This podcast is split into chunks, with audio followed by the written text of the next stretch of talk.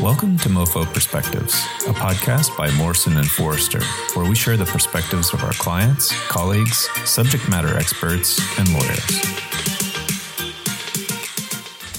Welcome to the Diversity in Practice podcast, a part of MoFo Perspectives. My name is Natalie Kernisant, and I am the Director of Diversity and Inclusion for Morrison and Foerster. This podcast series is designed to provide a space to discuss a wide variety of issues related to diversity in the law and to introduce you to some of our talented, diverse attorneys, their areas of legal expertise, and the work that they and their MoFo allies do in furtherance of diversity, equity, and inclusion. It's our hope that by sharing D&I best practices wherever possible, we can help make the legal industry a more inclusive place for those who are, in the words of MoFo's former chair, Bob Raven, just a little bit different. We have with us today Rudhir Krishtel, a facilitator and coach from Krishtel Coaching, and our very own Stacy Sprinkle, a MoFo partner in the litigation department of our San Francisco office. She's also the co-chair of our Women's Strategy Committee. Stacy Rudhir, welcome to the podcast. Hey, Natalie. Thanks for having us. Thank you.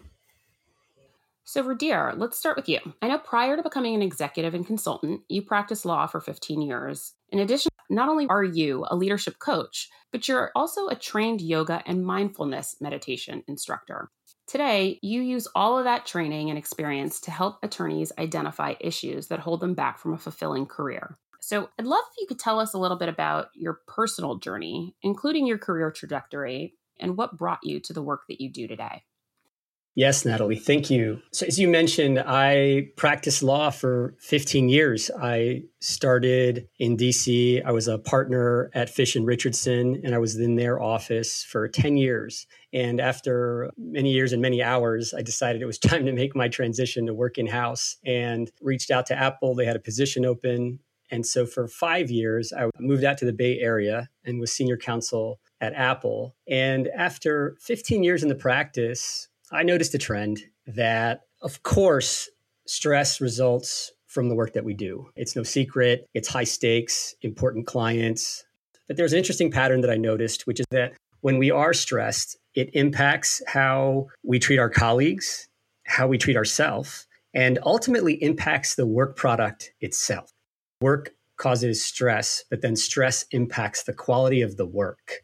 This was not a conversation that we were talking about in the workplace at the time. This was before the ABA well-being report that when things are difficult in the workplace or difficult for ourselves, the legal workplace didn't feel like a comfortable place to have that dialogue necessarily. And it's when I noticed this cycle that I decided to leave and to work on this specifically.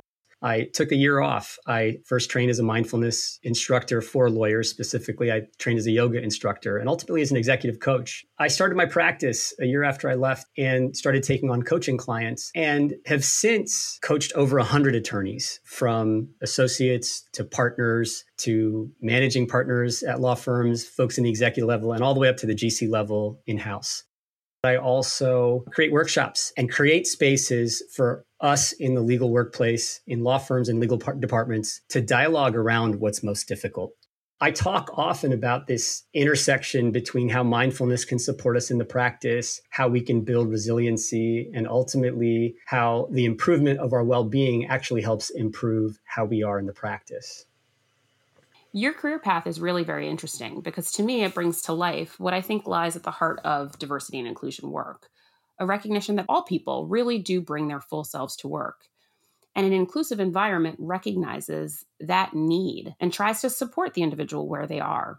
The acceptance and support undoubtedly impacts the quality of the work each contributor makes, as well as the loyalty and engagement that an individual provides the organization. In fact, you said something very powerful that I think ought to be repeated over and over again when discussing talent management best practices. You said stress impacts the quality of the work. Here, we happen to be talking about all the things, right? All the stress, the deadlines, the time management, the high profile cases, just practicing law. When you add to that the stress of constantly being viewed as different or other and trying to minimize those differences every day, all day, we begin to understand more deeply why we as an industry are focusing more heavily on things like mental health, but also inclusion and equity and diversity. So let's shift gears. You and I met when we were looking for a guest speaker for our Diversity Summit. So, our Diversity Summit is a biannual conference we host for all of our diverse associates Unfortunately, due to shelter in place, those plans never really materialized, but we did end up engaging you as a facilitator for a few of our programs on imposter syndrome, and people found it really interesting. In fact, a lot of people were first introduced to the notion of imposter syndrome through that session. I think you described it in your session as a nagging voice that keeps telling you that your success is an accident and that it's merely a matter of time before you'll be exposed. Can you talk a little bit more about this negative narrative we all have playing on repeat in our heads? Yeah, Natalie, have only one qualification on how you define imposter syndrome, and that's that these sentiments of inadequacy or self doubt are ultimately incorrect. And that's the nuance and, and what's valuable here. You know, it's that feeling that we get when you might not feel like you deserve your achievements. You know, you worry if people will figure you out, dismiss your success as luck or timing. Sometimes we think others overvalue our success. There are many of us that have a relationship with this experience, including Michelle Obama, Howard Schultz, the CEO of Starbucks, Justice Sotomayor. There are many of us that have many famous people, successful people that have dialogued around these challenges. They manifest in part because we're human, because of our humanity. These moments where we feel like a fraud, where we devalue our worth, where we undermine our experience. Part of it comes from the fact that we're raised by humans. We have this human experience, and in our upbringing, we are often put in check by the people that raise us, for better or for worse. There are these sentiments that get shared with us early on that are there to protect us, and we may internalize some of those in the legal workplace, we are surrounded by critical thinking people. The way that we evaluate our work is important and imperative. That critical thinking mind, when we are issue spotting on the work, has so much value. But when we view others with that lens, identifying what's wrong about people, that can be challenging. And, and when we view ourselves with that lens, that becomes even more complex, may lend to this sentiment of imposter syndrome. Ultimately, for women and for people of color in the practice, there's this additional factor that tends to show up this feeling that we represent our our social group. Yes, I recently read that Congresswoman Alexandria Ocasio Cortez used the term in a podcast interview she had with The New Yorker. She was talking about her initial feelings after being sworn in and her struggle to acclimate to her new position. I know that an imposter syndrome is especially prevalent in industries whose management and leaders are predominantly white men. Now, you mentioned the idea that this is sort of more salient for diverse folks and for women. But I'd love for you to expand on why you think marginalized communities, including women, tend to experience the phenomenon at a greater incident than their straight white male counterparts. Yeah, this is an interesting point, you know, at the intersection of well-being challenges that women and diverse attorneys face in the practice. You're already in a position where you feel like you're not part of the crowd. There's this sense of non-belonging. And then on top of that, there's experiences with bias, with discrimination, combating and fighting negative stereotypes, and underrepresentation. All of these contribute. There are people that are in some ways a victim to this broader systemic and societal issue that we place on, on women and attorneys of color and the bias that they receive and experience, uh, how they might be treated in the workplace, how they might be treated differently in the workplace, especially in a workplace full of white men. And so I think we want to appreciate that the, the, the, issues, these issues come up more often and may create and add to the complexity of that workplace experience. And the more we dialogue around it and the more we talk about this intersection between well-being and the experience of diverse attorneys, I think we will start to understand and, and improve that situation. You and I, in preparation for the session you did at MoFo, talked about how costly imposter syndrome can be, not only to the individual attorney, but also in aggregate to the organizations as a whole, in the form of lost productivity, underperformance, disengagement, and attrition. And that's just to name a few things. What are some techniques that attorneys, regardless of race, gender, or ethnicity, can use to detect and overcome imposter syndrome? Yeah, I mean, just thinking about it for a moment, could you imagine being in a meeting, you know, every time you show up on a phone call with opposing counsel or you show up in court and you have this feeling of, I got this. I'm going to handle this well because I'm prepared and I'm doing my best. That creates a sense of comfort Instead, what we often experience in the practice is the feeling that comes when we are uh, overexerted, when we are holding back, when we're not taking a risk, there's this self sabotage that takes place. That feeling has a different color to it when you're turning a memo in and you're expecting red lines or you're submitting something to a client and you're nervous about how that shows up. And I think when that sentiment shows up, it's the moment to investigate and be curious. What is the worry? What is the mindset? What is that inner voice saying right now? Is it telling me I'm not ready? Is it telling me that I'm not smart enough? Is it saying that I don't deserve this? It requires a self investigation. And this is where this work intersects with the mindfulness work that I do, which is our ability to, in part, our ability to pay attention to our mind and notice how it's working, noticing the thoughts that come up. And if these thoughts are cutting against ourselves, it's just a moment to be curious. What's the root of this? What's happening?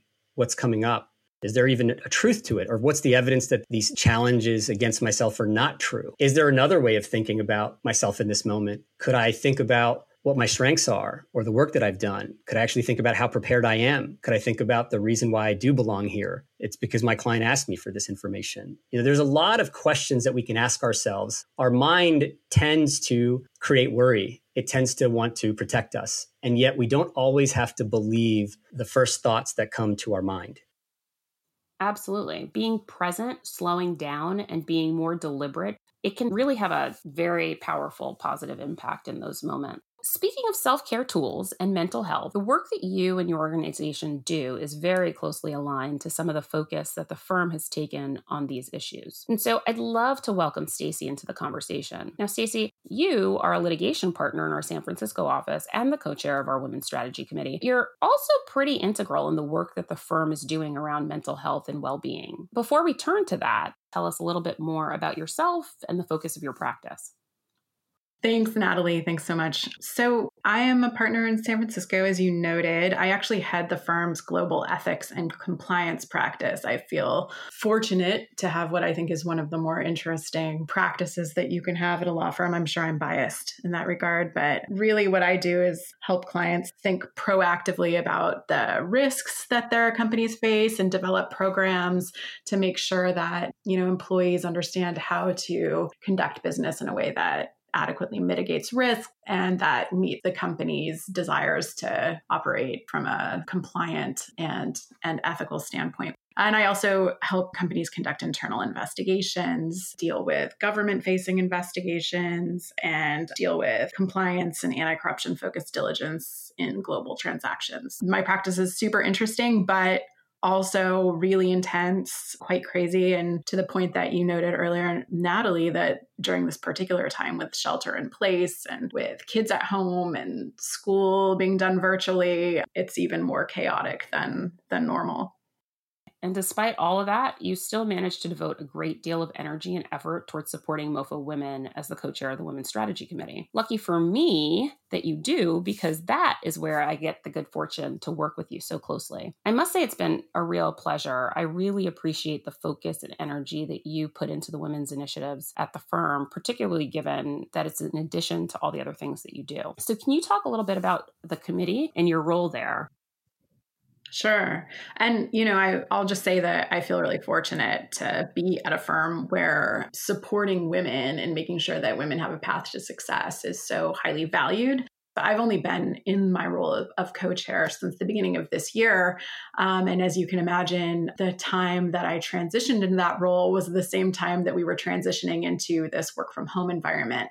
I've been really, really pleased and really impressed by how focused the firm and leadership are on making sure that women have opportunities, that um, they're being adequately mentored and sponsored, that uh, we are supporting women and really all working parents and all attorneys in you know when it comes to the challenges that everybody's facing in this current work from home environment but you know right now we're focused very intensely on all of those things in in light of the current situation but even before this you know we've been very focused on making sure that that we continue to be a place where women are successful.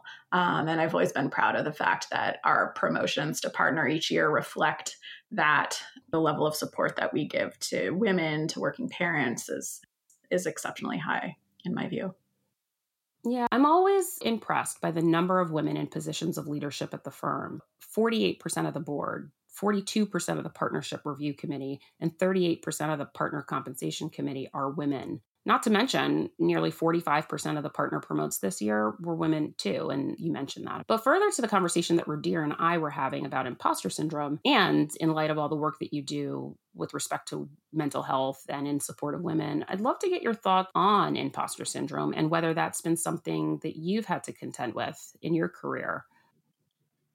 Yeah, so it's interesting because my experience was maybe a little different my come from a very middle class background. My parents were never um, kind of putting me in check. Rather, they were always there was a lot of praise, which was great. Maybe it had its disadvantages as well, but you know what happened for me is that when as i was entering the working environment um, after getting my master's and my law degree entering the working environment and realizing that other people's perception of me was maybe different than my own. And I'll give you some examples. So, and I don't know how closely this ties into imposter syndrome, but this is sort of how I think about it for myself personally.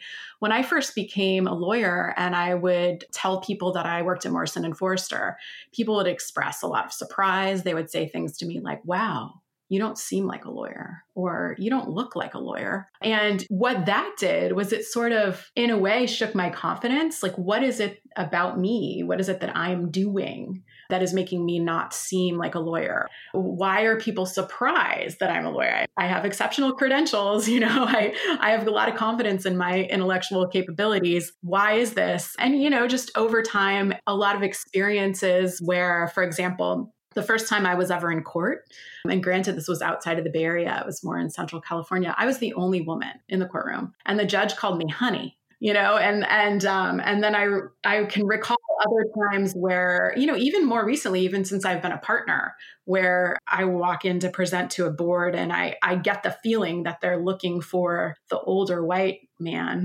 that's going to walk in behind me and actually give the presentation.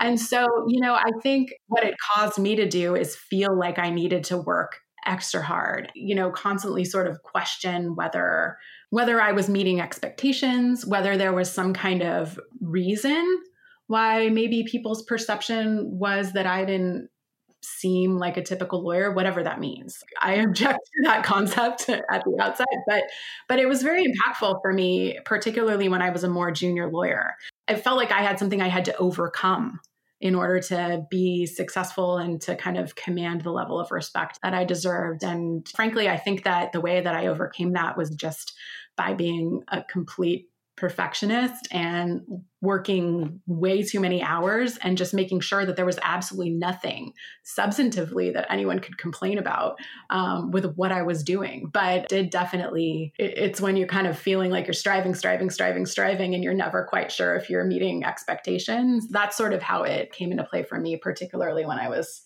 a more junior attorney.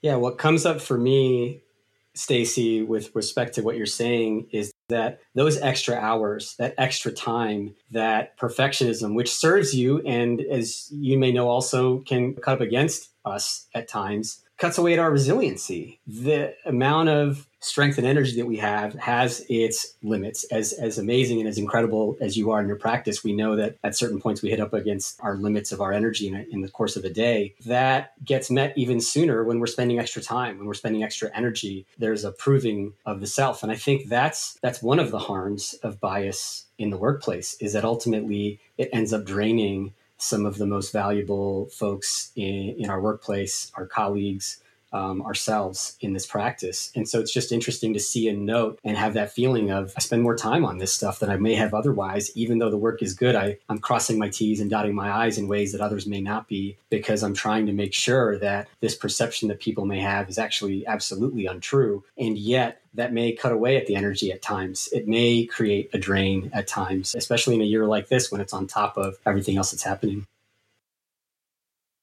Well, I was just going to say what's really interesting about it is that I felt like I had really kind of overcome that personally for me until I had a child. And then what kind of happens is that you don't, I don't have the luxury, the ability to work 3,000 hours a year. I don't have the time or the bandwidth to kind of be as, I don't want to say engaged because I still feel that I'm very engaged, but to work as hard as I was working before. And so it's really been an interesting dynamic for me to get to a place where I feel very confident that I am doing a great job while having less time, if you will, and less ability to just work constantly. Um, and then, of course, with the the pandemic and the shelter in place, that's become even more challenging. And I hear it from from so many people, particularly those of us that measure our level of success by kind of how much we're working how perfect everything is around us. And the reality of this situation is that with children at home and all sorts of different limitations on our ability to work in the way that we're used to working, you know, most people aren't in a position to achieve in the way that they were achieving before. And thinking about how to redefine success and making sure that that isn't weighing too heavily on our own personal well being. So I think it's been a really interesting journey for me personally to kind of wrap my head around what success means and what success looks like in a world where I can't work as much as I historically was working, if that makes sense.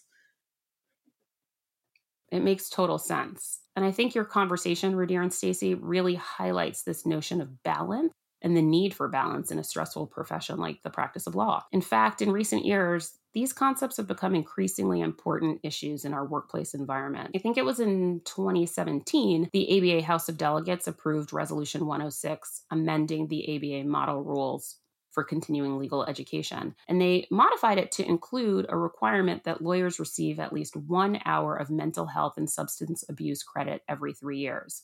Now, I know that sounds small, but I think that it's an indication that as an industry, we're starting to wake up to the real mental health challenges that are at times associated with being a lawyer, particularly at a big firm. So, Stacy, I know you're deeply engaged in the firm's work around mental health and self-care. Can you speak to what the firm's recent efforts around these topics have been?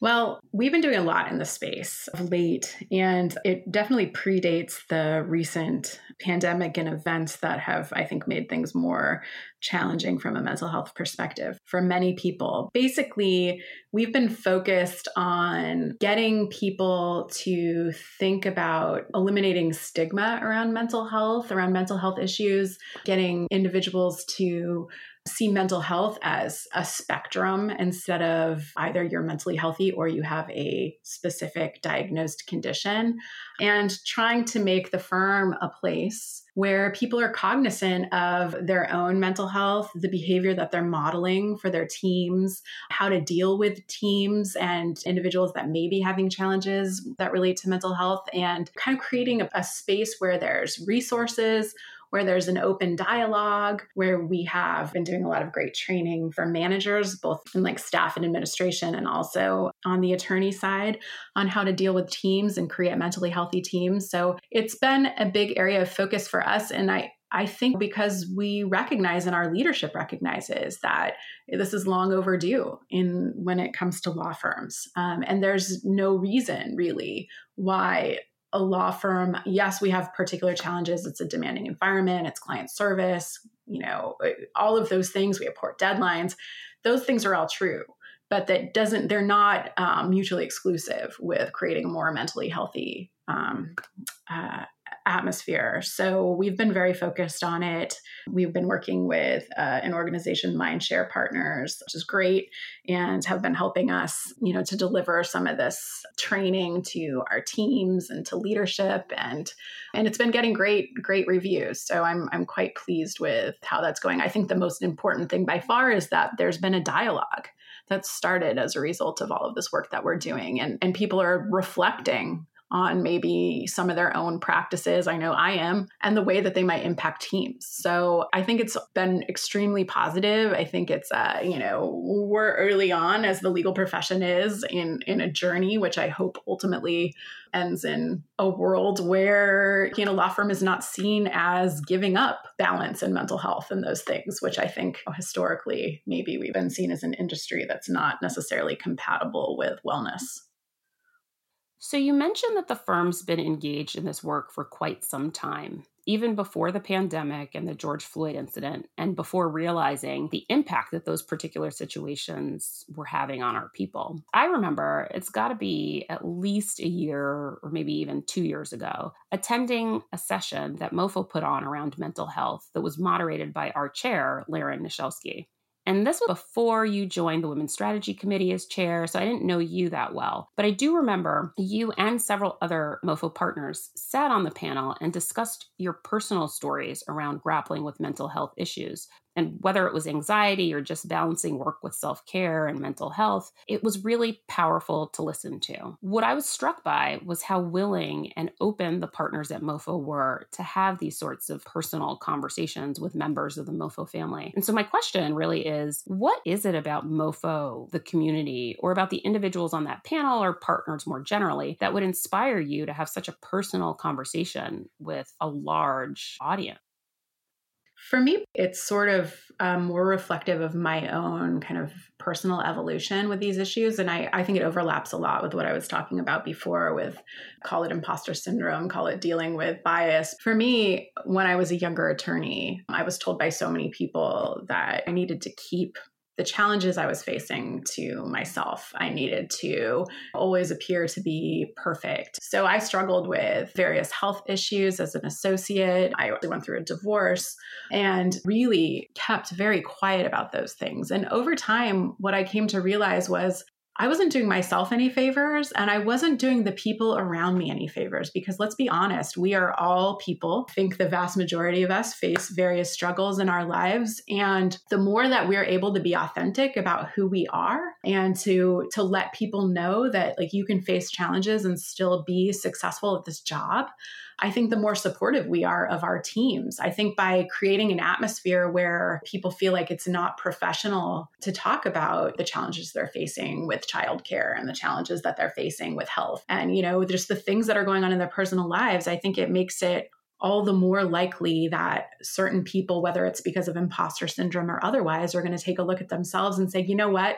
This just isn't the job for me. Like, this isn't the career for me. And how sad is that after going through that many years of school? Of course, some people are going to come to that decision because it really isn't the career for them but to feel like they're the only one that's struggling with mental health issues, or they're the only one that's struggling with physical health issues, or they're the only one that's struggling to meet the demands of work with childcare. How sad when the reality is many, many of us are. And so for me personally, I made a decision when I became a partner at the law firm that I was going to use that platform, if you will, to really figure out a way to be honest and authentic about who I am and the challenges that I faced and to hopefully create an environment around me where the people that I work with feel similarly comfortable. It just so happens that the firm was very much turning in that direction at the same time that I was very focused on that. So I will be honest with you, eight years ago, there's absolutely no way I would have agreed to talk about these things even in a room of my colleagues, let alone on a podcast. But I actually think that we're better leaders and we're better lawyers and we're just better people when we can be who we are, when we can encourage other people to know that you can face challenges and, you know, it doesn't mean that you aren't good at your job. It doesn't mean that other people aren't struggling struggling similarly. And so I just think we're a stronger community and stronger individually when we can be forthcoming about the challenges that we faced and really kind of support each other. And interestingly, the current situation, if there's any silver lining with what's been going on lately with the pandemic and with the issues around racial injustice, is that I, I feel like people are now really are kind of being forced to be open about, you know, the situations that they face, the hardships they face, sick parents and children running around, chaos in the background, challenges in our lives. And people are really turning to each other and asking real questions. You know, how are you? It's not a I'm fine response response. It's a what's going on in your life. I actually care. I'm facing similar challenges. So if there's a silver lining in what's going on, I think that it's really driving a lot of people, whether by choice or because they're forced to, to just be authentically who they are because we're in our homes surrounded by our families and the challenges that we're facing as we're working. And so that's a very long way of answering your question, Natalie. But for me, it's been as much about personal commitments that I've made to myself about how I want to be as a partner in a law firm and the environment that I want to create for my teams as it is being fortunate to be at MoFo, where people truly do, I believe, care about each other and want to create a culture that is supportive and mentally healthy. Yeah, absolutely. Actually, Rudhir, I'd love to get your thoughts on whether, in your experience, you're finding that organizations are becoming more receptive to having open dialogue around things like mental health, well being, and mindfulness. Are you finding a more welcoming space now? And to the extent that you aren't, what's the advice you might give someone on how to navigate environments that aren't as open and transparent about these issues?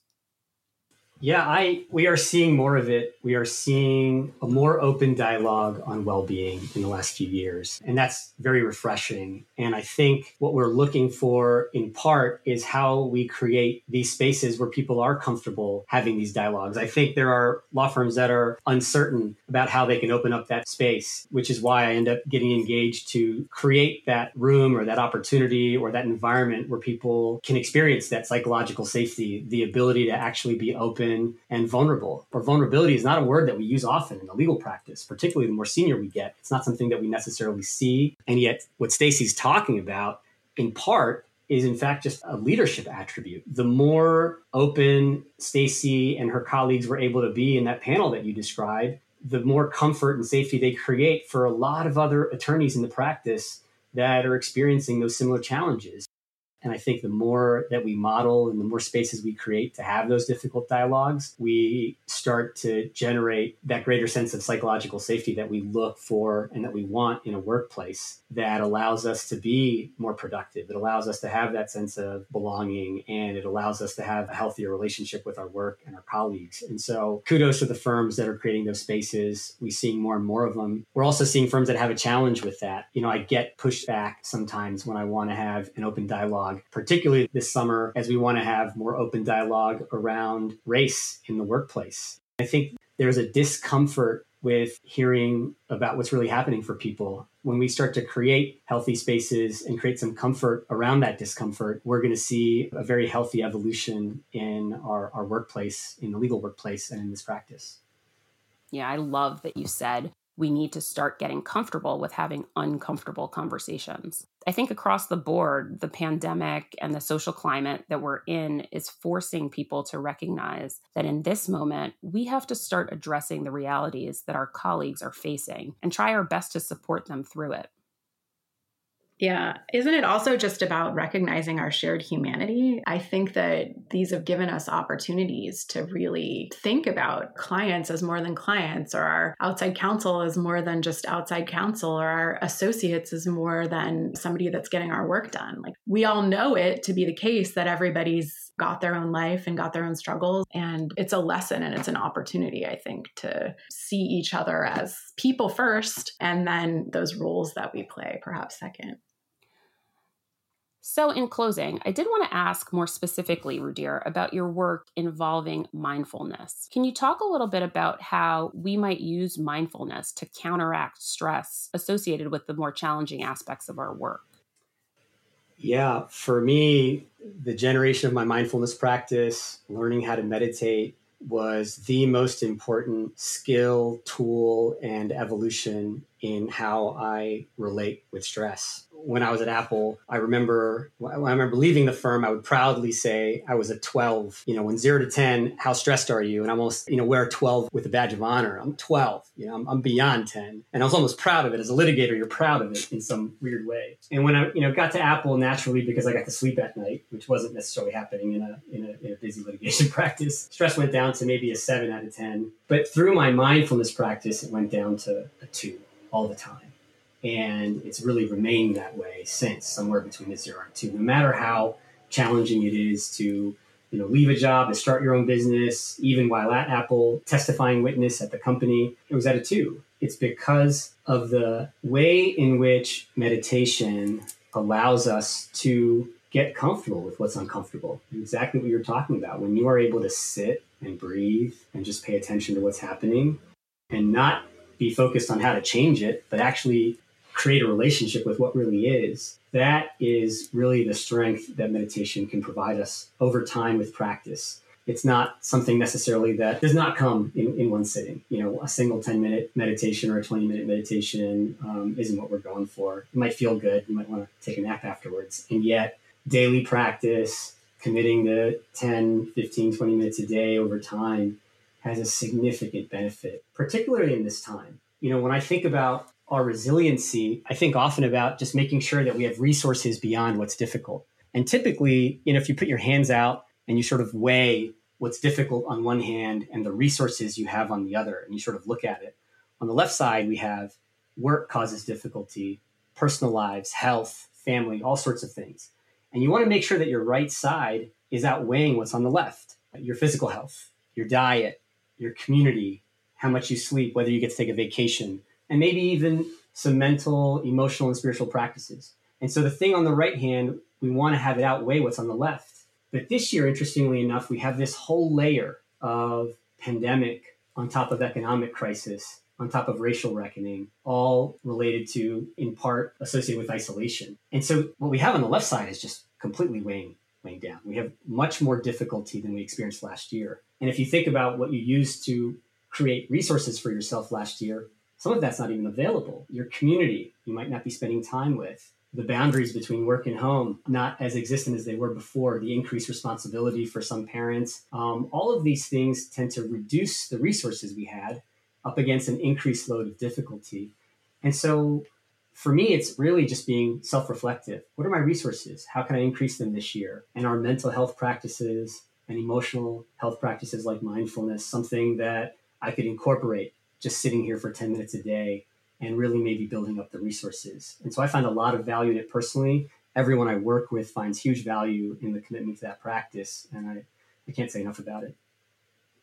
Yes. So I must say, I'm really happy to see the legal industry beginning to more fully embrace wellness practices to help us manage the chronic stress that attorneys often face in the legal industry. And I've got to say, I'm thrilled to see all of the good work Morrison and Foerster has done in this space recently through partnerships with folks like you, Rudhir, and thanks to leadership from partners like you, Stacy. So thank you both for joining me today on the podcast. Please make sure to subscribe to the MoFo Perspectives podcast so you don't miss an episode. If you have any questions about what you heard today or would like more information on this topic, please visit mofo.com slash podcasts. Again, that's mofo, M-O-F-O dot com slash podcasts.